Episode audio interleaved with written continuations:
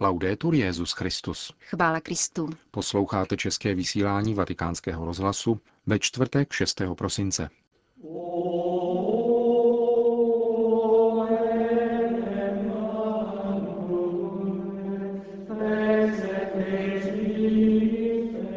Benedikt XVI. dnes přijal prezidenta Spolkové republiky Německo. V Asízi byly dnes znovu odhaleny restaurované Jotovy fresky.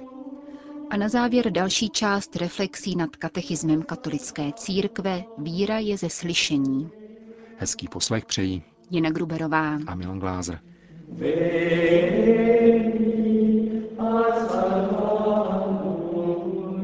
Zprávy vatikánského rozhlasu. Vatikán.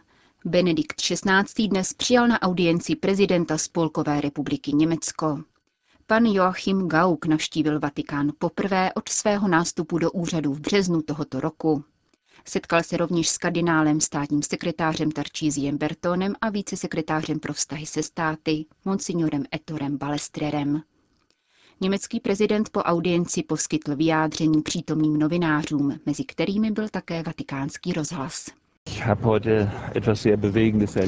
Zažil jsem dnes velké pohnutí, nejenom slunce nad Římem, ale také návštěvu svatopetrské baziliky.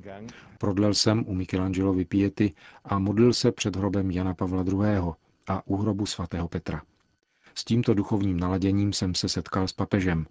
Náš rozhovor byl duchovní, avšak samozřejmě i politický, velmi otevřený a přátelský. Týkal se zejména naší společné vůle nevzdávat se myšlenky spojené Evropy, nýbrž naopak vzbuzovat v lidech vědomí její důležitosti. Zejména nyní v čase krize bychom se tohoto směřování měli držet. Papež se dotazoval na pozici německé vlády, kde jsem mu mohl potvrdit naši věrnost evropské myšlence. Když spolu mluví dva křesťané, nebaví se pouze o světě, nýbrž také o Bohu. Nehovořili jsme o rozdílech mezi katolíky a protestanty, nýbrž o tom, co nás spojuje. Zhodli jsme se na tom, že svět něco ztrácí, ztratí-li Boha. Je tudíž zřejmé, že to každý svým způsobem také dáváme na vědomí. Papež to tak musí a chce činit ze svého úřadu a já to podle svých možností budu dělat také, neboť jsem zkušenost víry prožil. Joachim Gauck se po pádu berlínské zdi rozloučil se svým úřadem evangelického pastora a vstoupil do politiky. Již v předvečer audience však byl konfrontován s mnoha teologickými dotazy přítomných publicistů. Původně prý zamýšlel zavést řeč na blížící se připomínku pětistoletí reformace. Nakonec jméno Wittenberg nepadlo, nikoli však ze strachu, upozorňuje hlava německého státu. Když probíráte teologická témata a víru, konkrétní fakta jdou někdy stranou. Někdy hovor přinese leco z překvapivého, proto jistě chápete, že jsme hovořili velice živě. Dostali jsme se totiž až na Jürgena Habermase, pokračuje německý prezident. S tímto německým filozofem kardinál Josef Ratzinger veřejně diskutoval před osmi lety na téma rozum a náboženství. Schopnost intenzivního dialogu současnému Petrovu nástupci nechybí ani dnes. Z toho, co vidím v médiích, jsem očekával člověka velmi zatíženého břemenem úřadu, stáří, zdravotních omezení. Přede mnou stál však bdělý a svěží svatý otec, který se na mou návštěvu připravil studiem informací z mého života a práce. Kladl mi otázky a něco ode mne také očekával. Zažil jsem koncízní a nikoli v triumfální postoj hlavy římskokatolické církve, který byl pro mne jako protestanta příjemný, protože nevytvářel hranice. Vše ovládla lidská přímost.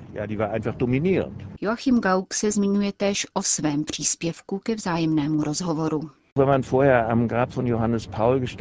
Před audiencí jsem stál u hrobu Jana Pavla II. Mám svůj věk a pocházím z východní Evropy. Pamatuji si tedy na sílu, kterou víra vzbuzovala v porobených lidech, kteří tam žili. Tito lidé měli větší naději. Věřící nemusí být automaticky lepší lidé, ale možná mají větší potenciál naděje. Toho si byl papež vědom a já jsem mu to mohl potvrdit. Dokládají to mnohé příklady těch, kteří v prostředí nepřátelskému víře čerpali z pramenů své víry a mohli využít onoho potenciálu naděje ke změně společnosti. O tom jsme také hovořili. Popisuje své dnešní setkání s Benediktem XVI. prezident Spolkové republiky Německo. Vatikán. Řezno má nového biskupa. Benedikt XVI. dnes jmenoval na tamní biskupský stolec otce Rudolfa Vorderholzera z arcidiecéze Mnichov-Freising. Otec Vorderholzer je profesorem dogmatiky na Teologické fakultě Trevírské univerzity a ředitelem Řezenského institutu papeže Benedikta XVI. 53-letý rodilý Mnichovan se stává nástupcem arcibiskupa Gerharda Ludvika Millera, který byl v červnu tohoto roku jmenován prefektem Kongregace pro nauku víry a jehož byl vědeckým asistentem na Mnichovské univerzitě. Sýrie. V úterý zemřel v bejrůdské nemocnici svatého Jiřího řecko-pravoslavný antiochijský patriarcha Ignác IV. Hazim. 92-letý syrský patriarcha trpěl již delší dobu vážnými zdravotními problémy. Přesto v posledních měsících opakovaně apeloval na mír a smíření v Sýrii. Patriarcha Ignác IV. stál v čele syrské řecko-pravoslavné církve 33 let. Jeho pohřeb se bude konat v neděli 9. prosince v katedrále svatého Mikuláše v bejrůdské křesťanské čtvrti Ašrafia. Když Benedikt XVI. dostal zprávu o úmrtí patriarchy Ignáce IV., usebral se v modlitbě. Svou soustrast vyjádřili také katoličtí biskupové a patriarchové blízkovýchodních zemí, kteří v těchto dnech zasedali v severolibanonské Haríze. Řím. Na dotaz novináře z amerického časopisu National Catholic Register týkající se závěrečné zprávy zvláštní papežské komise pro vyšetřování případu Medjugorje odpověděl tiskový mluvčí svatého stolce otec Federico Lombardi, že hovořil s předsedou zmíněné komise kardinálem Ruinim a může říci, že závěrečná zpráva nebude zveřejněna do konce roku. Závěry komise mají být nejprve prodiskutovány na Kongregaci pro nauku víry a potom předloženy k posouzení svatému otci. Na rozhodující výrok církevního magistéria ve věci Medjugorje je tedy zapotřebí ještě čekat. Asízi. V rodišti svatého Františka byly dnes odhaleny restaurované Jotovy fresky v tamnější bazilice, která byla poničena zemětřesením v roce 1997. Unikátní fresky z let 1270 až 1280 se nacházejí v kapli svatého Mikuláše v pravém transeptu dolní baziliky svatého Františka z Asízy a proto bylo jejich opětovné zpřístupnění veřejnosti načasováno na dnešní svátek svatého Mikuláše. Dva a půl roku trvající restaurační práce tak vrátili očím poutníků a turistů vůbec první dílo italského mistra, vytvořené Jotem samotným. Vatikánskému rozhlasu k tomu kustot františkánského konventu otec Giuseppe Piemontese řekl. Kdo si v minulosti spochybňoval Jotovo autorství, ale restaurační práce ho jasně potvrdili. Zdá se, že byl odhalen i Jotův podpis, což odborníci ještě zkoumají. V každém případě byl obnoven nedocenitelný umělecký sklost. Kaple svatého Mikuláše byla v kritických podmínkách a musela být uzavřena pro veřejnost. Zemětřesení zde sice nespůsobilo zhroucení omítky a zdiva jako v horní bazilice, ale částečné odstávání omítky. Barvy byly překryty černou vrstvou vlhkého prachu. Když jsme přišli, našli jsme fresky v úděsném stavu. Nyní opět zazářily v původním bohatství a lesku i s dekoracemi z rizího zlata. Jsou tedy mnohem krásnější, než byly předtím. Říká vedoucí restaurátorského týmu Sergio Fusetti o obnovených džotových freskách v bazilice svatého Františka v Asízi. Švýcarsko.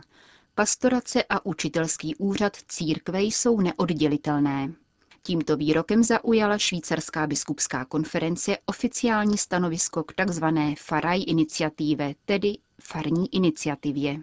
Toto združení je obdobné rakouské protestní Farer iniciativě, tedy farářské iniciativě. Ve své ustavující listině vyjmenovává desítku tzv. samozřejmostí, které by podle názoru signatářů měly být běžné v pastorační péči, přestože jsou v rozporu s katolickou naukou. Na konci listopadu se s několika zástupci iniciativy setkali švýcarští biskupové Bazileje, Chůru a Sankt Galen. Při této schůzce biskupové představitelům farní iniciativy vysvětlili, proč oni samozřejmosti nemohou být akceptovány. V pastoraci je rozhodující jednota s biskupy a s papežem, zdůraznil švýcarský episkopát v následném tiskovém prohlášení. Pastorační péče, která stojí v rozporu s učitelským úřadem církve, vede do slepé uličky, píší švýcarští biskupové. Čína. V diecézi Wenzhou byl konsekrován nový kostel, jehož výstavbu financovali tamnější věřící. Stála v přepočtu více než 600 tisíc euro. Nový kostel stojící v obci Luoši je zasvěcen neposkvrněnému početí a rozkládá se na ploše 2,5 tisíc metrů čtverečních. Konsekrační liturgii předsedal diecézní biskup Zhu Weifang spolu s 21 kněžími za účasti asi 2,5 tisíce věřících. Nový kostel, jehož základní kámen byl položen v roce 2009, vyrostl ve vesnici, kde žila původně jediná katolická rodina. Dnes zde žijí stovky věřících. Ukazuje se tak, řekl v homílí biskup, že kostel bude pramenem evangelizace. Irsko. Irští biskupové zveřejnili stanovisko ke zprávě expertní vládní komise o změně zákona ve věci interrupcí. Provádění tohoto zákroku na pouhou žádost matky je totiž v Irsku zákonem zapovězeno a to na základě celonárodního referenda. Irský biskup Kieran O'Reilly z diecéze Kailalou pro vatikánský rozhlas řekl. Panují obavy, že se schyluje k pokusu legalizovat interrupce. Náš postoj zůstává jasný. Jedním z možných řešení by mohlo být další referendum, o kterém však expertní komise vůbec nemluví. Domníváme se, že rozhodování v této věci bylo zbytečně zúženo na skupinu odborníků za účelem bezprostředního zavedení nějaké upravující zákonné normy, byť s určitým omezením. S tím nemůžeme souhlasit. V souvislosti s nynější snahou vlády manifestovalo počátkem tohoto týdne celou noc před irským parlamentem 8 tisíc lidí za právo na život pro nenarozené. Během posledních 20 let se v Irsku konalo již vícero referent, ve kterých občané pokaždé hlasovali pro zachování tohoto základního lidského práva. Konec zpráv.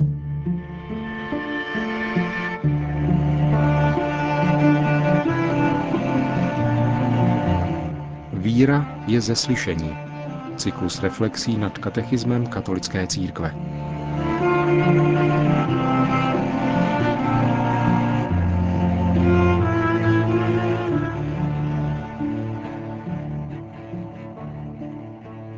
Boží zjevení se naplnilo v Ježíši Kristu.